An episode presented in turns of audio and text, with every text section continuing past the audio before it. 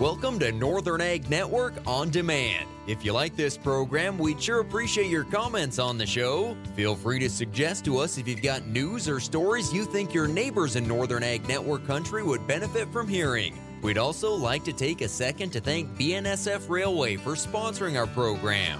BNSF Railway has been partnering with farmers for over 170 years. We thank them for the partnership. Enjoy the report.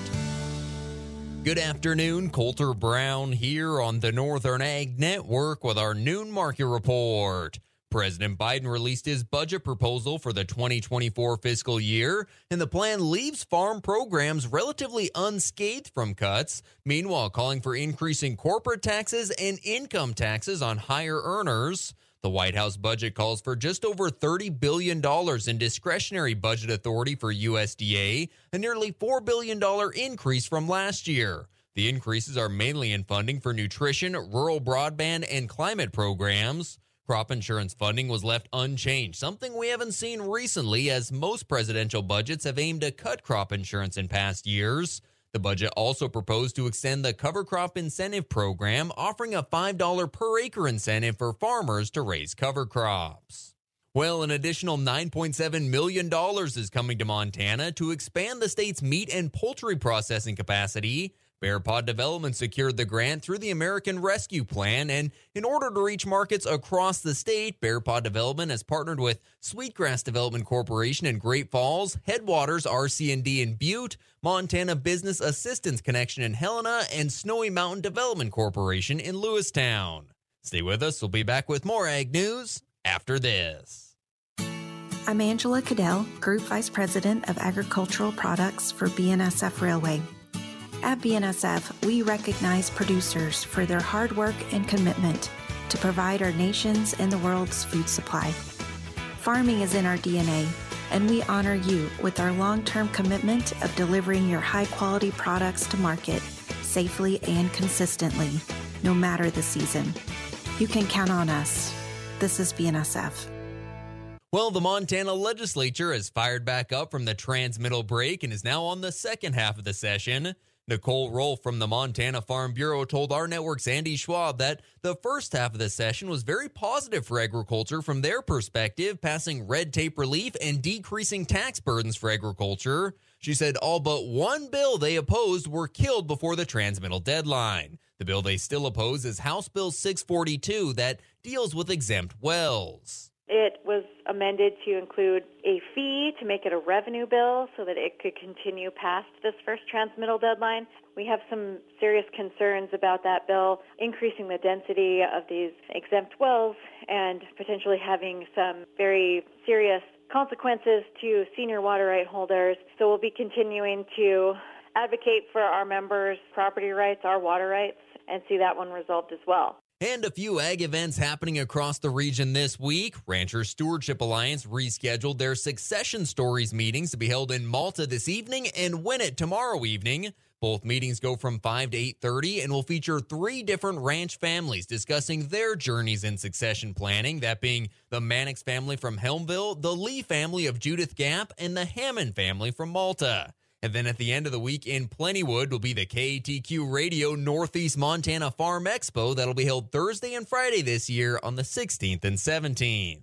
Problem free cattle bred for stability in your herd. Cows that'll breed up every year and keep you in the cattle business. That's what you'll find at Milk Creek Reds. Join the Ketchum family for their Milk Creek Reds annual bull sale Saturday, March 18th at the ranch near Plevna, Montana offering 100 yearling Red Angus bulls to function efficiently. Sale broadcast with DV Auction. More at milkcreekreds.com. Find cattle that work Saturday, March 18th, Plevna, Montana. Cattle futures continued their movements lower today. More profit taking and market correction as corn prices are a little lower and box beef flat. Feeder cattle for April down a dollar ten at one ninety six fifty five. May at two hundred one ninety five down a dollar sixty two. In the live cattle, the April contract 70 cents lower at 163.57. June at 157.90 down 75. Cash fed cattle trade steady to a little stronger last week. Dress sales averaging about 265 and live sales at 165. The The weigh up market was higher again in Torrington, up one to three dollars, with most of the cows selling in the 90s, a high of 107. Some bred heifers sold from 1700 to 1785. Five to eight year old cows from 1860 to 19 and a quarter, and older bred cows 1400 to 1775. And we're right in the heart of the bull sale season with the Pine Coulee and Holden Hereford sales today. Last week, Thousand Hills Angus and Three Forks sold 45 yearling bulls at an average of 51.11, up 26%. And Elbar W cattle and Absarka sold 67 horned Hereford bulls for an average of 55.56, with the top bull at 15,000. Rocky Erickson with Brett McCray. We're at the Bull Palace in Baker. Saturday, March 25th, Lund's B-Bar Angus of Wibaux will bring an impressive lineup to town. It's their annual production sale. Rocky 90 Great Angus Bull Cell, B-Bar Black Mass, and Sitz Resilient are some of the impressive names featured in this sale. Birth weight, milk, growth, and disposition. It's what Bull Madness is all about. Saturday, March 25th, Lund's B-Bar Angus, 1 o'clock at the Bull Palace, Baker, Montana. The wheat market traded higher today, still trying to come out of the recent sell off. There's concern about whether Russia will extend the Black Sea Grain Initiative that expires Saturday, so that provided a little additional support. May KC winter rate up three and three quarters today at 802. July at 792, up three and a half. May spring wheat 11 and a half higher at 836. July at 835, up 10 and a quarter. In Chicago, May soft wheat up eight and a quarter at 687. July at 698, up eight cents. May corn today down three and a half at 613, and soybeans for May off nine and three quarters at 1497.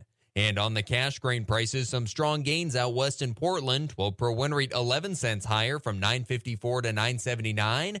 14 Pro spring wheat up 15 cents at 924. Soft white wheat ranging from 760 to 790. From the Northern Ag Network, I'm Colter Brown.